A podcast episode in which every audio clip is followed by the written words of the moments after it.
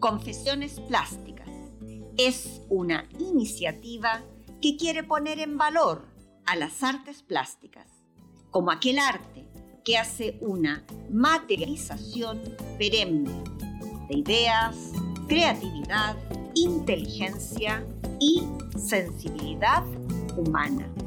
En este mundo actual, en este mundo que parece se nos cae a pedazos, es el arte plástico quien nos puede rescatar, pues el arte nos trasciende.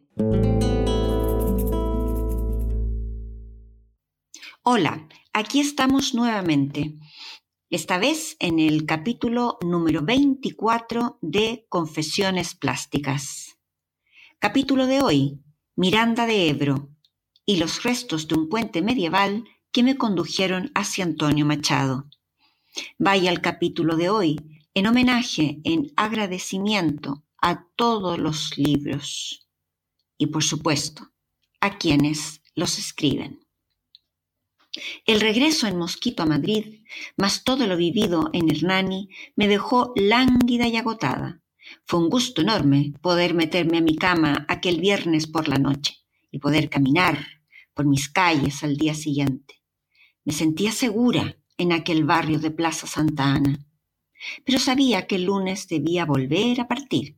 Por tanto, no podía relajar mi estado de alerta. Esa sensación de vacío seguía en mí. Las preguntas sobre la violencia humana permanecían y claramente nunca tendrían respuesta. En estos días asiagos ha vuelto esa sensación. Muchas noticias, aparte de las del bicho me han dejado con ese vacío, aquel que lo contiene todo. Las imágenes de padres lanzando a sus hijos de tres y cuatro años hacia la frontera estadounidense desde un muro de cuatro metros dejan el alma ciertamente desolada. Ver a aquellos pequeños caer al suelo y levantarse para comenzar a caminar, perdidos y abandonados deja el alma alicaída. Pero el mundo no se paraliza, sigue en su locura, en sus prisas, en sus desórdenes y en sus luchas políticas. También he quedado atónita al escuchar que en Canarias se detiene a una banda que hacía pistolas con una impresora 3D. Una impresora 3D. Esto me ha dejado medio loca y sencillamente llego a la conclusión que todo invento del ser humano ha de ser sometido a la ética. Si no, estamos fritos.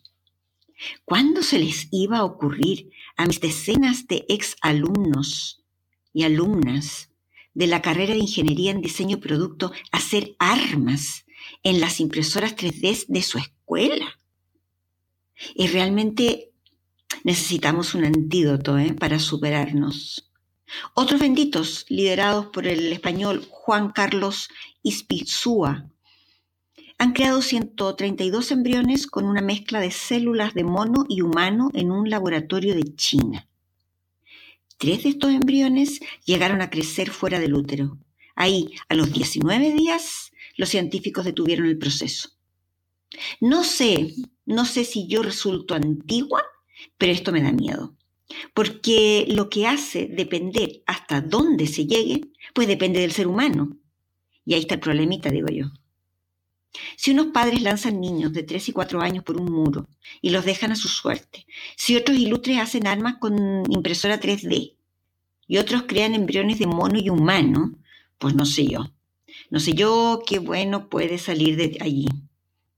Como dice el término, el dicho chileno, pues serán monos con navaja. Llegó un lunes y yo ya estaba en el aeropuerto para dirigirme hasta Vitoria. Desde allí, taxi hasta Miranda de Ebro. Nada más unos 25 minutos. Aquel viaje, vía aérea, no fue en Mosquito, así es que todo había estado más tranquilo y sin muchos sobresaltos. Llegué a una bella ciudad, y municipio en el norte de España, perteneciente a la provincia de Burgos, en la comunidad autónoma de Castilla y León. Miranda de Ebro está situada en la comarca del Valle del Ebro. Me gustó esto que esta ciudad tuviese nombre y apellido. El origen de Miranda no está claro. Algunos dicen que tiene un origen celta, derivado de la raíz mira. Otros dicen que la raíz es del latín y su significado sería la que hay que mirar. O sea, fácil, la que mira al Ebro, o algo así. Una teoría dice que Ebros, con V, Ebros, significa de curso fácil. Entonces, la que mira a un río de curso fácil. bueno, esto me lo inventé yo, pero algo así debe de ser. La que mira a un río de curso fácil. Llegué a un hotel enorme y dotado de muy buena calefacción. Eso me relajó, pues el clima era muy frío. Me esperaba en recepción la coordinadora del taller, Marta, una mujer afable, alegre y muy dispuesta. Como siempre, me entregó lista de alumnos y me indicó dónde estaba la sala. Me llamó la atención al ver la lista. Eh, la, lista, la lista, eh, pues que, oye, había varios artesanos de barricas de vino, es decir, toneleros. Eso parecía algo muy nuevo y, por cierto, desafiante para mí. Dejé mi maletita sin ruedas en mi habitación y, como siempre, me dispuse rápidamente a conocer y descubrir el patrimonio arquitectónico de la ciudad. Pero esta vez acompañada de Marta, quien se ofreció a hacerme de guía. Marta era profesora de historia, por lo que pensé no podía comenzar de mejor forma mi estadía en Miranda de Ebro. Estaba en una ciudad sin mar, pero con un río protagónico maravilloso. La localidad está atravesada por el río Ebro, el cual divide así la ciudad en dos zonas muy bien diferenciadas por su antigüedad. Marta me enseñó que el casco histórico en la orilla derecha corresponde a Aquende y la parte moderna a la izquierda corresponde a Allende. Miranda de Ebro se encuentra en una llanura, situada entre el río Ebro y el río Bayas, rodeada de una cadena de montañas, los llamados montes de Obarenes. Río y montaña me hacían constatar a cada minuto que estaba en mente a Marta para saber qué tierras pisaba, qué historia la habitaba y misterios contingían. Diferentes civilizaciones poblaron las tierras mirandesas desde la prehistoria. Estuvo ocupada Aurigones, del Imperio Romano, entre el siglo I II antes de Cristo hasta el siglo XI, exacta su momento, mencionando la expedición de Alfonso I, rey de Arias, por la ribera del Ebro en el año 757. Existen excavaciones en el Cerro de la Picota, en las cuales ratifican el acento de la aldea de Miranda en el siglo VIII. Miranda pasa a manos del reino de Castilla en 1070 y Alfonso VI, rey de León, otorgó a la villa el fuero de población en 1099. Miranda de Ebro se consolidó como pueblo agrícola por sus cultivos de cereales, trigo y cebada, y también por la remolacha y el viñedo. Luego, con la concesión de ferias, por un lado, por parte de Alfonso X el Sabio y Alfonso X I, Miranda del Ebro se asienta como un lugar fundamental como centro mercantil de la comarca. Más adelante, durante la Baja Edad Media, Miranda poseía una importante judería, incluso hasta hoy se conserva una sinagoga de la época. El modelo de villa era la típica medieval, bajo la protección del castillo de Miranda, levantado en el siglo XIV. La existencia de un puente hizo crecer la villa, además, la ciudad estuvo amurallada y disponía de nueve puertas. Hasta el siglo 18, eh, Miranda seguía siendo medieval en sus formas y construcciones, y fue en 1775 que una fuerte riada derrumbó su magnífico puente junto a sus murallas. Fue en 1155 Sancho III dio la licencia a la iglesia de Santa María de Calahorra para construir el puente y beneficiarse, claro está, de el pontazgo, es decir, el pago de los derechos por cruzarlos. El puente constaba de siete arcos. Tiene un perfil, tenía un perfil curvo y claro, tenía una calzada muy estrecha. A lo largo de la historia, el puente tuvo muchas reparaciones. Por ejemplo, en 1425 tuvo que ser reparado de urgencia, pues tenía riesgo de caer. Vaya si se habrá ocupado ese puente de allí para acá, de Aquende a Allende. En 1463 poseía una torre como medio de defensa y para cobrar el pontazgo.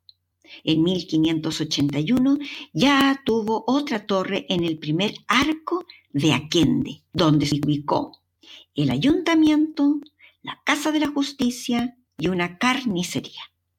Este relato de Marta me causó mucha gracia. Eran como las tres pilares para existir como mirandés. El orden otorgado por el ayuntamiento, la justicia de la Casa de la Justicia y la alimentación con la carnicería. Pero mi sorpresa fue máxima cuando me contó que luego se construyó una torre en Allende que sirvió de cárcel. Vaya, pensé, en Allende, al lado de la derecha está la justicia y en la parte izquierda, Allende, la cárcel.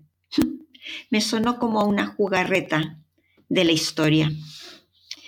En fin, la gran riada de 1775 asoló a Miranda del Ebro, destruyendo su puente casi por completo. Entonces fue Carlos III quien reconstruyó en 1777 un nuevo puente sobre el Ebro. El puente fue lo primero que me enseñó Marta y ciertamente pude constatar que era muy hermoso y que una sentía la historia a sus pies al cruzarlo de Aquende hasta Allende y viceversa. De manera rápida y eficiente se hizo un puente nuevo. En 1777 el puente ya estaba listo, pero no se inauguró hasta 1780. El puente Carlos III consta de seis arcadas de piedra que arrancan de cinco pilas de media altura.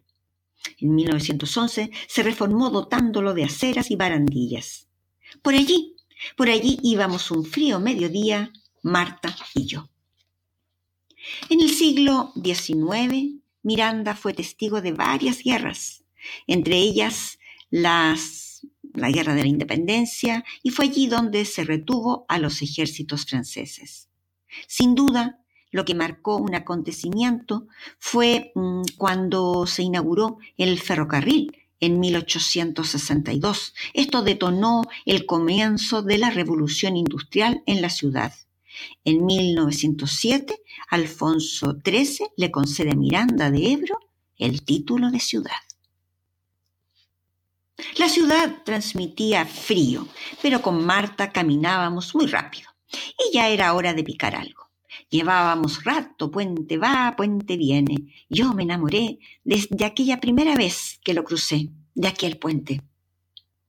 El juego de Aquende y Allende me tenía fascinada. Esto de ir de la izquierda a la derecha y viceversa resultaba interesante. Se acercaba la hora de comer, por lo que Marta me convenció que fuésemos a una taberna, la cual resultó apasionante, de construcción de piedra, con un fogón, y lleno de animados mirandeses que ya estaban prestos a beber los primeros vinos del duero de la comida. Bueno, como siempre, la cosa estuvo difícil para una vegetariana. Lo primero que me ofrecieron fue lentejas de la burana, acompañadas de morcilla, o sea, prietas, eh, chorizo, arroz y careta de cerdo. Este plato, me explicó Marta, se consumía tradicionalmente fuera del hogar en tiempos de antaño, cuando se trabajaba en el campo. Otra opción era la olla podrida, uno de sus platos más famosos, cocinado con alubias rojas autóctonas de Ibeas de Juarros y diversas carnes de matanza, así como la morcilla. Me iba dando cuenta yo que todo llevaba morcilla. Claro está, que la morcilla proviene de la tradicional forma de mantener un alimento muy nutriente y poderoso para los fríos inviernos de la zona. La tradicional matanza proporciona abundantes ejemplos de procesado de la carne del cerdo en embutidos. Y la morcilla de Burgos es toda una especialidad y una exquisitez para los carnívoros.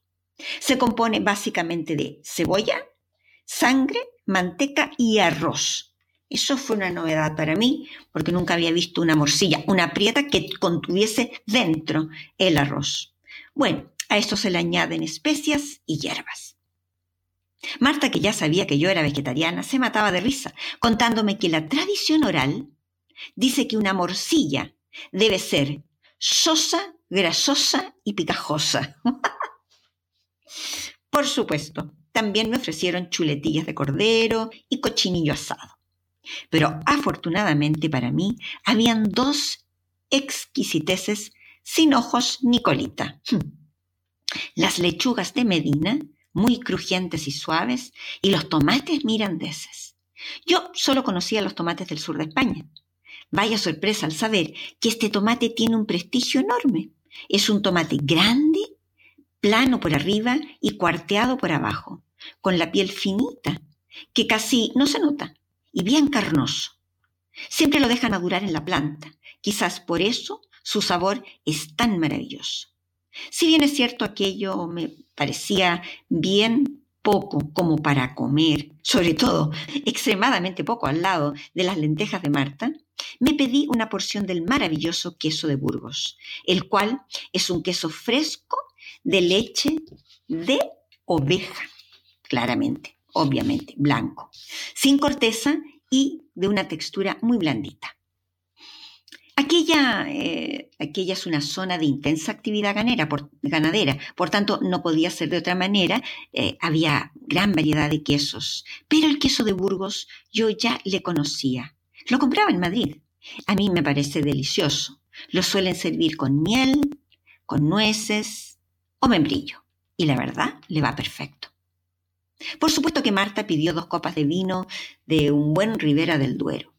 Y con la copita de esta exquisitez, con un rico pan de trigo candial y cada una con su plato, comenzamos a contarnos la vida. Marta era algo mayor que yo, de familia mirandesa. Eso me parecía un lujo, pues estaba conociendo la ciudad desde una voz con autoridad.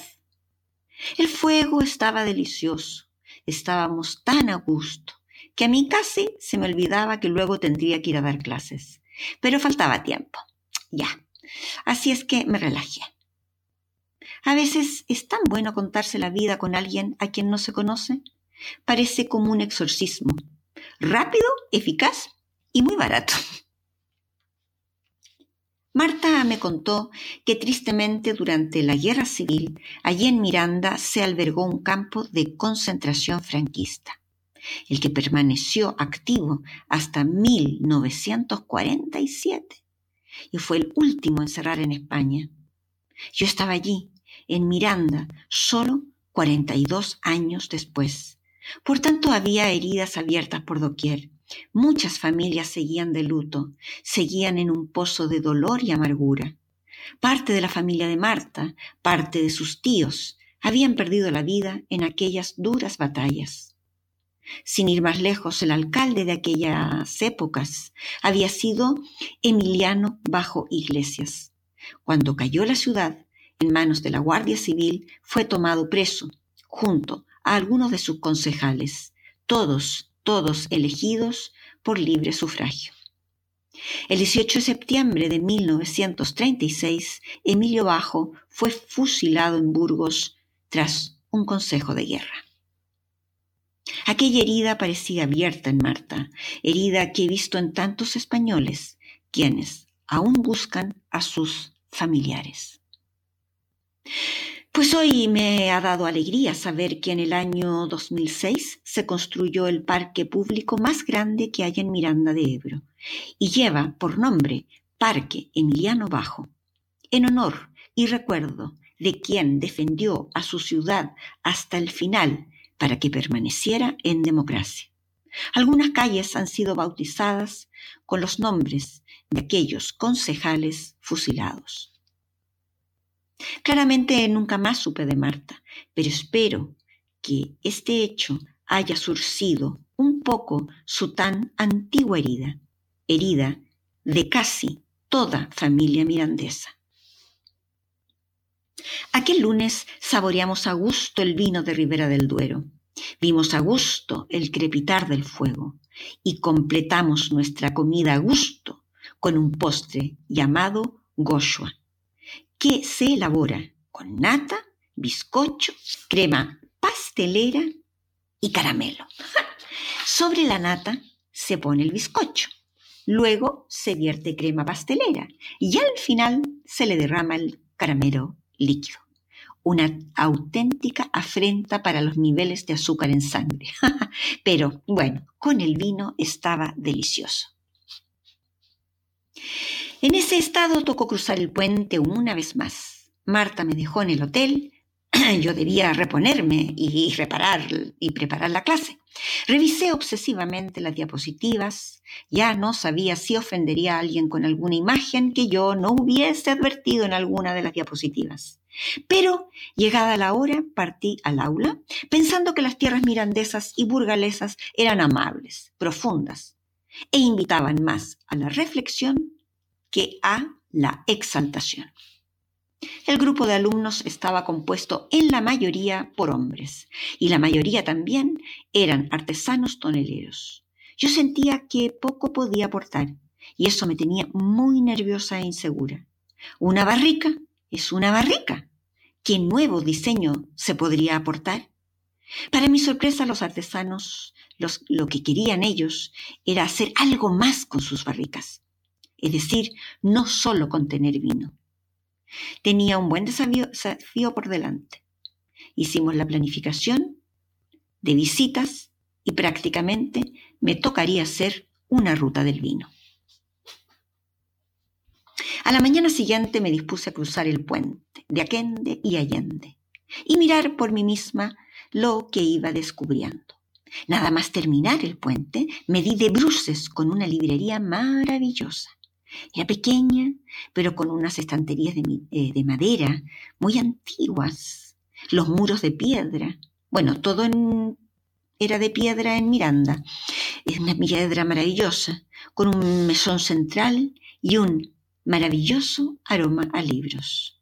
Me puse a cotillar rápidamente. El hombre que atendía, su dueño, llegó a conversar a mi lado. Eh, ¿Qué buscas? Mm, nada, miro. Mm, la verdad, no sé si busco algo. ¿Qué te gusta leer? Mm, biografías. Me gustan las biografías. Eh, arte, historia.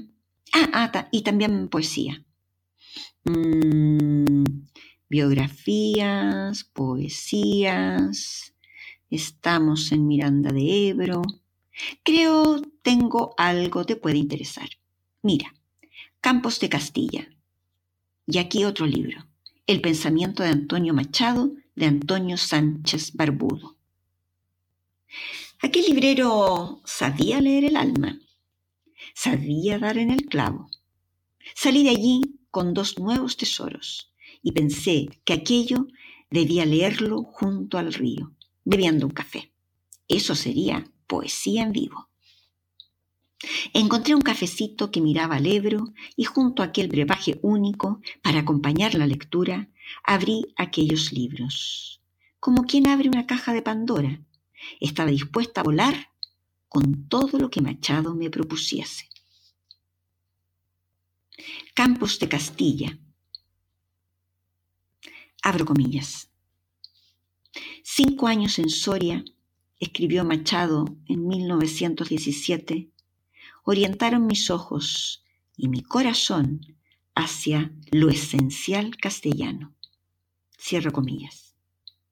Según los estudiosos de Machado, tras Campos de Castilla, irrumpe como un poeta nuevo que no teme expresar con contundencia sus juicios luego de tomar contacto con la Castilla profunda y se manifiesta sin adornos el machado ético. Yo estaba allí rodeada de esa Castilla de la que me había hablado tanto Marta y que ahora encontraba en las palabras de Machado.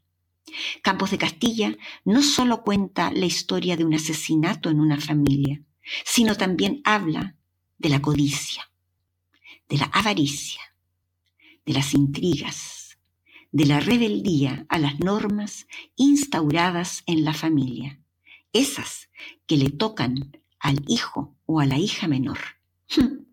De eso sé yo un rato. Me acordé de mi bisabuelo, don Pedro Lafuente, quien desafió ese rol, y justamente porque no gustaba vestirse por la cabeza, sino por los pies. Es decir, él no quería ser cura, quería formar una familia junto a su enamorada. Por eso se fue a América y así llegó a Chile. Me acordé de mi tía Lucy, hermana menor de mi mamá, otra rebelde, que no aceptó muchos de los roles que nos asignan a las hijas menores. Sí que sabía yo de los roles de las y los menores. Campos de Castilla habla de la justicia divina, de la verdad, de la mala conciencia y también del castigo. Ciertamente con los años he comprendido que en Campos de Castilla se puede ir encontrando la esencia de muchas, muchas familias. Este gran poema sobre el acontecer de Álvaro González tiene versos tan impactantes como aquel que dice, La codicia de los campos ve tras la muerte la herencia y no goza de lo que tiene por ansia de lo que espera. Como dicen en España, más claro, blanco y en botella. Me fui lejos, leyendo a Machado, agradecida del librero y de su intuición para captar lo que yo necesitaba leer. Seguí caminando por la calzada, orillando el río Ebro, y al mirar hacia lo alto mi vista se topó con los maravillosos muros del castillo de Miranda de Ebro. Según se cuenta, es probable que Miranda de Ebro haya tenido una fortaleza desde la Alta Edad Media. La fortaleza aparece citada en 1177, entre las peticiones navarras hechas a Castilla. Pero los orígenes del actual castillo son de 1358, cuando el conde Don Tello, señor de Vizcaya, solicitó al obispado la cesión del terreno, donde se enclava la primitiva, se enclavaba la primitiva iglesia de Santa María. Pero no es él quien finalmente logra construir la fortaleza. Pero sí lo logra el conde de Salinas, Pedro Sarmiento, en su empeño por fortificar la primitiva iglesia de Santa María de Altamira, asentada en el Cerro de la Picota, con la intención de contar con una atalaya bien protegida que le permitiera controlar el paso de las mercancías a través del Ebro y muy especialmente el lucrativo comercio de la sal. En 1493 fue incorporada al señorío de Burgos por sentencia de los reyes católicos, pero aún así la fortaleza seguía siendo heredada por familias. Y es recién en 1772 que el ayuntamiento de la ciudad consigue su titularidad. Al ser Miranda una ciudad de frontera, esto hizo que la fortaleza siempre sufriera los embistes de los asedios y las batallas. Las últimas contiendas que dejaron al castillo en ruinas fueron las guerras de la independencia y las guerras carlistas. Un dato excepcional es que en 1808 José Bonaparte firmó en dicho castillo mirandés el decreto que mandaba utilizar la moneda francesa en España. En 1903 se desmanteló por completo este castillo, ya que todo era ruina, y con las piedras se hizo una plaza de toros, la que hoy ya tampoco existe. Y en 1903, sobre el solar que construyeron los depósitos de agua para nutrir al casco antiguo. Desde ese momento los restos quedan reducidos a escombros de murallas, dos torreones y un contrafuerte. Yo la visité así, como una ruina, como una gran, larga y bella muralla, con unas vistas hermosísimas. Parecía que la historia estaba replegada en la tierra, susurrando batallas y resoplando misterios.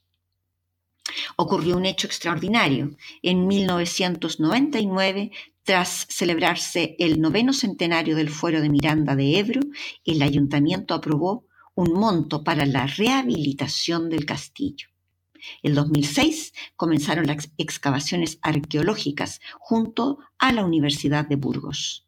En septiembre de 2011 dieron inicio las obras del castillo. Lo más sorprendente fue el hallazgo de estructuras de un castillo anterior, levantado en el siglo XVI de traza italiana. Las obras se completaron con otros aspectos como la iluminación nocturna y la musealización del conjunto.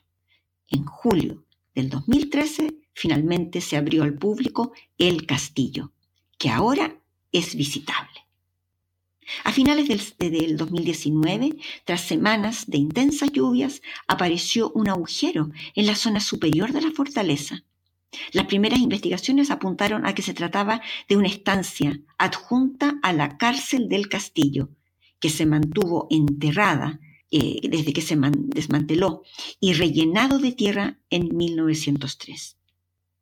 La historia del castillo de Miranda de Ebro y su posterior reconstrucción, que yo no conocí, me hacen pensar en Campos de Castilla, de Antonio Machado. Me parecen historias paralelas. En el poema de Machado, el menor de los tres hermanos se va a las Indias, pues le tocaba ordenarse en la iglesia, como todo hijo menor de toda familia castellana. Aquel hijo se revela y se va lejos de la familia, pues años más tarde este hijo menor vuelve a las tierras del padre y renueva y hace renacer un campo mustio e infértil. Miranda de Ebro, de la misma manera, hizo renacer su castillo más emblemático, abandonado, infértil, por cientos de años. Pues ese castillo, como la vida misma, lleno de avatares, de muertes y desilusiones, renace pleno y hermoso. Había quedado con Marta para después de comer, quien me llevaría en coche hasta el taller de barricas el cual quedaba bastante alejado de la ciudad.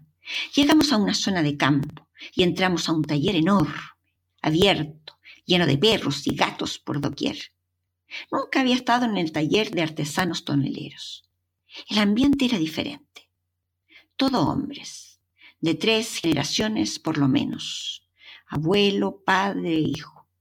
Volvía a aparecer en pleno la familia castellana todo lleno de herramientas, cuchillas, sierras y tornos. Todo parecía allí desde hace cien años, sin cambios e innovaciones. Me pareció que la barrica, el tonel de vino, había llegado a su clímax evolutivo hacía mucho. Jesús, el tonelero, me propuso que primero viese cómo se hacía un tonel, a lo que accedí emocionada y feliz. Jamás había presenciado este rito maravilloso. Jesús me contó que la mayoría de los toneles se hacen de, de madera de roble, si son para vino, y de castaño si son para sidra, y que antiguamente se hacían en madera de cerezos, pero que ahora los cerezos eran más delgados, pues solo eran árboles frutales de los campos. Jesús comenzó a dar forma a las duelas, y yo con eso ya estaba en los cielos. Una simple tabla de roble comienza a ser trabajada para darle la forma a la duela, es decir, más angosta en los extremos y más anchita en lo que él llamaba la tripa. Y, cuidado, ¿eh? No hay que dejar a la duela tripona, es decir, es decir, que aquella curvatura debe ser muy armoniosa, sinuosa y nada exagerada. Claramente no debe quedar tripona. Con una maestría y una sensibilidad absoluta en sus manos, Jesús fue devastando los costados. Zum, zum, zum, zum.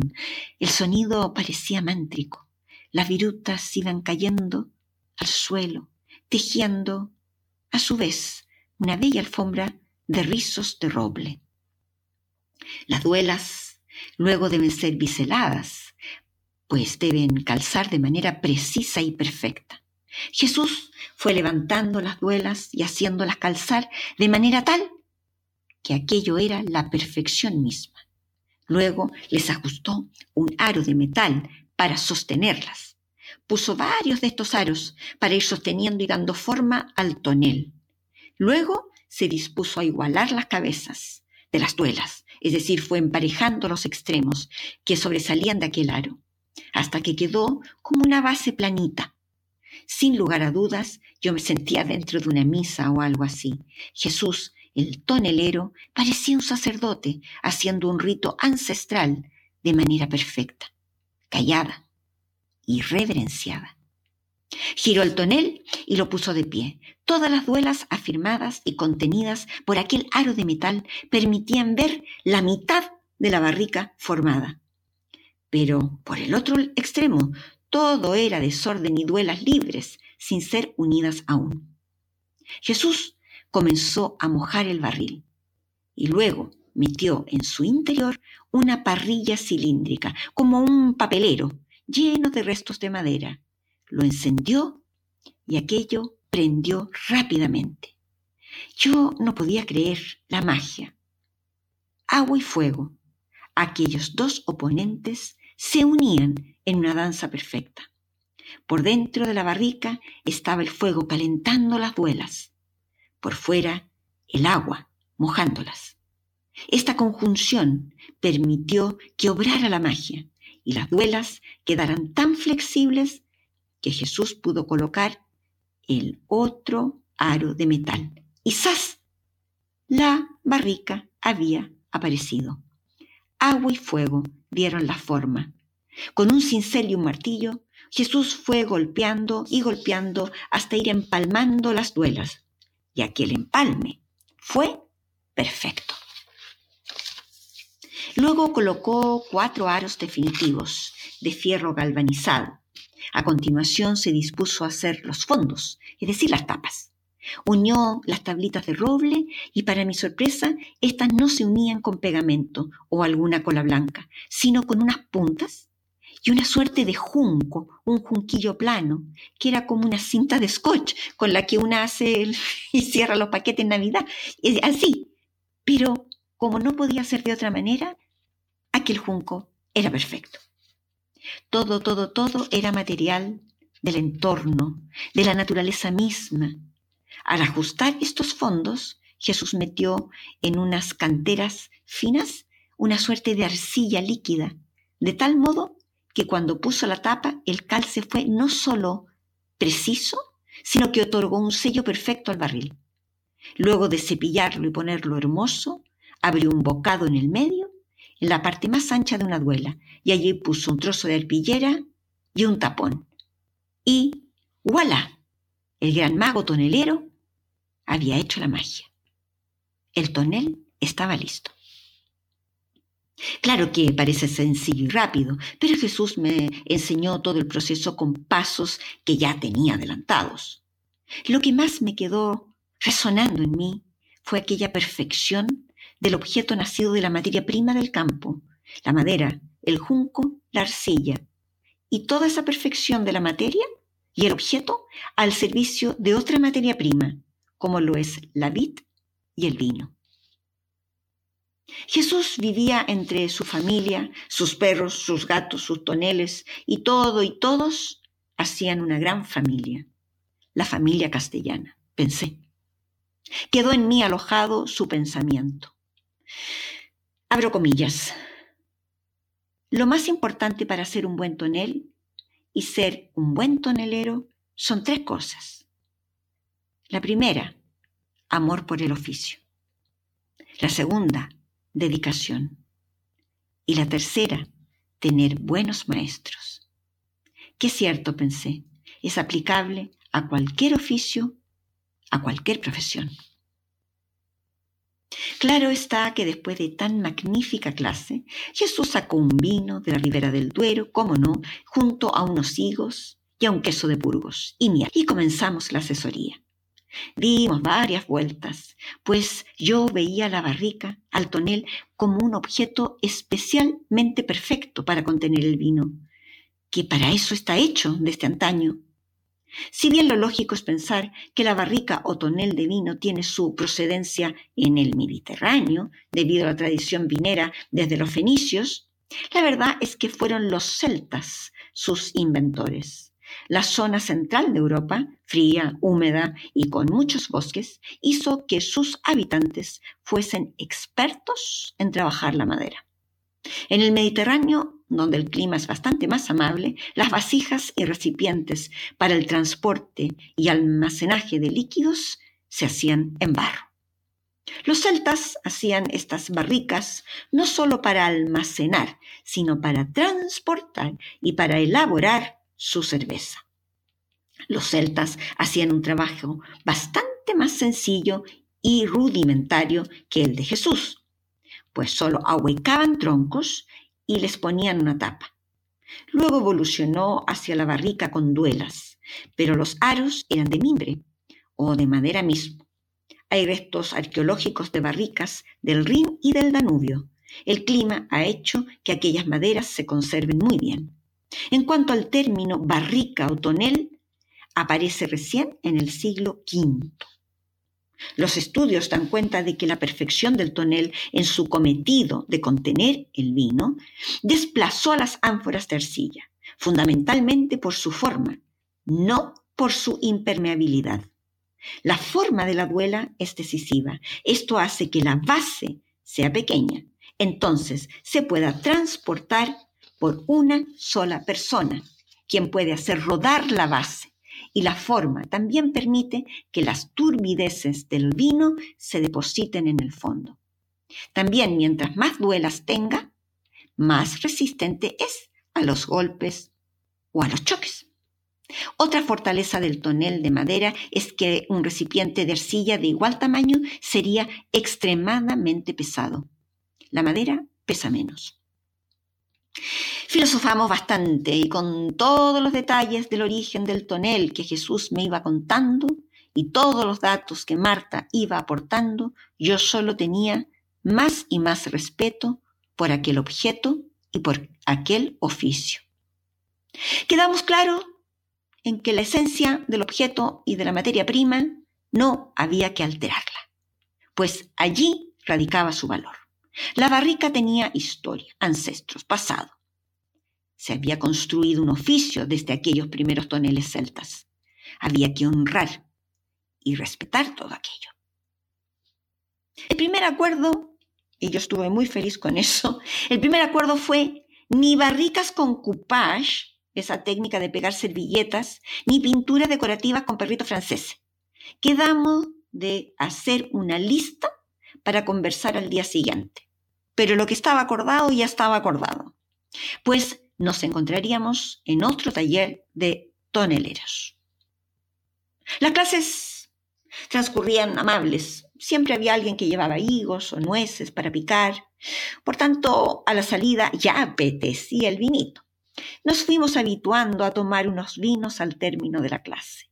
Marta animaba a todos y por tanto había un ambiente muy amigable y los vinos de la Ribera del Duero siempre invitaban a la conversación reflexiva. A la mañana siguiente quise volver a ir de Aquende a Allende. Pasé a saludar al librero. Yo iba con mis libritos bajo el brazo. Yo quería decirle que estaba encantada con Campos de Castilla. Conversamos sobre Machado y de la estancia de este en Soria. Machado estuvo en aquella ciudad desde 1907 hasta 1912. Escribió Campos de Castilla y se casó con su amada Leonor. Abro comillas. Si la felicidad es algo posible y real, lo que a veces pienso, yo la identifico mentalmente con los años de mi vida en Soria y con el amor de mi mujer. Cierre comillas. Aquel librero me descubrió un poeta que para ese entonces, para mí solo era el autor de fantásticas canciones de Serrat. En Miranda de Ebro, en Castilla, descubrí al pensador Antonio Machado. Y ciertamente aquello orientó mi búsqueda y mi sentido de vida. Se me hace natural y justo que Machado haya sido nombrado símbolo universal de la humanidad por la UNESCO. Pues un hombre con tanta coherencia de vida, con tanta reflexión humana y con tal nivel de poesía, resulta no solo un hombre necesario para la sociedad, sino un ser humano que debía ser tenido como un líder en cada colegio, en cada escuela y en cada recinto educativo de toda condición, de todo credo y de toda edad. Reflexiones tales como, abro comillas, huid de escenarios, púlpitos y pedestales. Nunca perdáis contacto con el suelo, porque sólo así tendréis una idea aproximada de vuestra estatura. Cierra comillas. Esto debería estar grabado en cada entrada a la universidad, en cada entrada a una iglesia y en cada escaño de un congreso. Vaya nivel de ser humano es Machado. ¿Qué podía hacer yo después de haber estado con este librero que me descubrió a Machado, después de haber visto la maestría en la liturgia de Jesús el tonelero? Me sentía inútil, me sentía inapropiada, casi una estafadora por estar allí con mis 27 años. Soy una estafa de ser humano, pensé. Me fui a pasear por Miranda de Ebro. Llegué hasta la iglesia del Espíritu Santo, conocida como Iglesia de San Nicolás, de estilo románico, protogótico, del siglo XIII. El templo mirandés más antiguo. Existe la creencia que el Cid Campeador oró con sus fieles caballeros en esta iglesia en el siglo XI. Casi imito al Cid para que el Espíritu Santo me orientase. La piedra antigua de siete siglos de esta iglesia me pareció de tal belleza. Miraba sus calces y no podía dejar de pensar en las duelas de Jesús el tonelero. Todo era perfecto. Las reflexiones sobre Antonio Machado dadas por el librero me rondaban obsesivamente. Abro comillas. Es propio de hombres de cabezas medianas embestir contra todo aquello que no les cabe en la cabeza. Cierre comillas. ¡Ah! Yo no quería embestir contra aquello que no me cabía en la cabeza y quería dar solución y mayor difusión al tonel como objeto, pero pues que no daba con ello.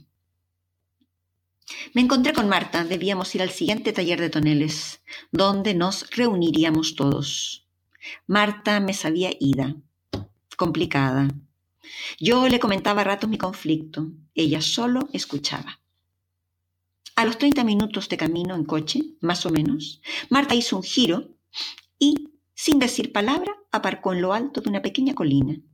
Estábamos frente a la ermita de la Purísima Concepción de San Vicentejo un templo de estilo románico construido a finales del siglo XII. Descendí del coche como si fuese un marciano recién aterrizando en un monte burgalés, y anonadada.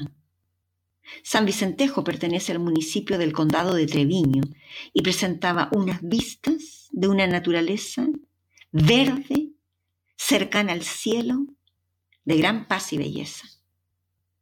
Yo a esa altura veía todo en forma de barrica, más aún esta ermita, pues es una edificación de una sola nave, con ábside semicircular y cuyos arcos, nuevamente, me hacían pensar en las duelas de Jesús. Pensaba en lo aparente sencillez que no expresa toda la maestría y todo el conocimiento que hay detrás de aquello. Recordé aquel principio que dice que el genio, el artista, hace parecer fácil a los ojos de quien observa aquello que es muy difícil. Nos sentamos en el entorno de la ermita a mirar, a observar. Quizás aquella naturaleza castellana exaltada por Machado me diera alguna idea. Marta, por supuesto, traía lo suyo. Sacó una cesta en la cual había un vino de la ribera del Duero, nueces e higos. Aquello era una obligación a que yo me iluminase. Nos metimos al coche para ir al taller de los toneleros. Yo iba con el corazón apretado. Nuevamente nos encontramos con un taller abierto, con muchos hombres, generaciones, perros, herramientas y gatos, toda una familia castellana. Estábamos todos, estaban los artesanos de toneles asistentes al curso, y cada cual traía una reflexión hecha, apuntada, escrita, pensada. Cada cual era por lo menos tercera generación en su oficio. Todos expertos y amantes de su oficio. Todos estuvimos de acuerdo en que el tonel y el trabajo del tonelero debía ser honrado, respetado, y también estábamos de acuerdo en respetar la esencia de la barrica, la cual es contener. Nadie quería pintar barricas con flores, gatitos y miriñaques. Además, eso era, por un lado, entrar en otra habilidad que no poseían, y por otro lado también, romper con la estética misma del tonel, el cual tiene que ver con esa sobriedad y con ese monocromatismo. Entonces el ejercicio derivó hacia la reflexión de qué podíamos contener en este contenedor majestuoso en este contenedor ancestral. ¿Qué podemos guardar en él? La imagen de la ermita asomó en mí como aquel contenedor de rezos y oraciones en lo alto de la colina. Eso es, pensé. La barrica es un contenedor de magia, de secretos. Es un contenedor del espíritu del Ebro, de la ribera del Duero. La lista fue larga y comenzaron a asomar ideas de muebles, sin romper la esencia. El tonel puede abrirse y guardar copas y botellas. El tonel puede tener cajones, dijo otro, y guardar cubertería y manteles. Entendimos que la esencia de la barrica, del tonel, es el ser contenedor y estar compuesto de duelas. Entonces asomaron otras ideas como contenedores de botella, pero solo de duelas, una suerte de baldas, de repisas, hechas con duelas, aisladas. El ejercicio fue interesantísimo, a tal punto que terminamos todos bebiendo un buen vino sobre una barrica. Claro está, con morcillas y queso de Burgos. De allí surgió mm, toda una idea y todo un área de trabajo del tonel como mueble accesorio en torno al vino. no sé si eso continuó en el tiempo desde allí, pero me alegra observar, buscando información, que hoy en día existen muchos de estos muebles que, se hacen en Burgos y bueno, y en otras zonas. Sentí que había pasado el examen. Estaba agradecida del corazón amable de estos artesanos, estaba agradecida de aquel librero que me abrió la vida hacia la obra y el pensamiento de Machado, agradecida de la ermita que me inspiró en San Vicentejo. Y agradecida de Marta, quien siendo profesora de historia me enseñó el corazón y el alma de los mirandeses. El resto de los días me los pasé caminando mucho de de Allende, siempre acompañada de Machado, quien, quien había estado en la ciudad castellano-leonesa de Soria, a tan solo dos horas de donde yo estaba.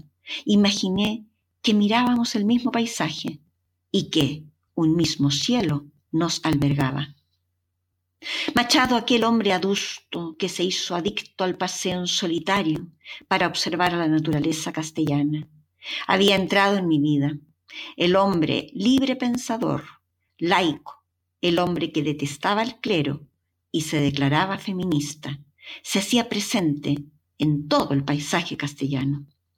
Machado, hombre que siempre huía del enfrentamiento, abierto y plural, crítico de la cerrazón que encontró en aquella Soria, ciudad que hoy tiene como núcleo central de su cultura al bate sevillano, al pensador y al maestro aquel hombre que nos enseñó que todo necio confunde valor y precio. Pensé que en aquel curso de Miranda de Ebro al menos nosotros fuimos capaces de darle valor al tonel y a su artífice, el tonelero. Ojalá aquello nunca se pierda. Antes de coger el avión de regreso a Madrid, me fui a, despedir del, librero, eh, el inolvidable lector de almas. También pasé a comprar una cestita de fibra de centeno con higos secos y, como no, con morcillas de Burgos, con arroz, para Jorge, quien aún era carnívoro, y para la Mari, mi fiel portera.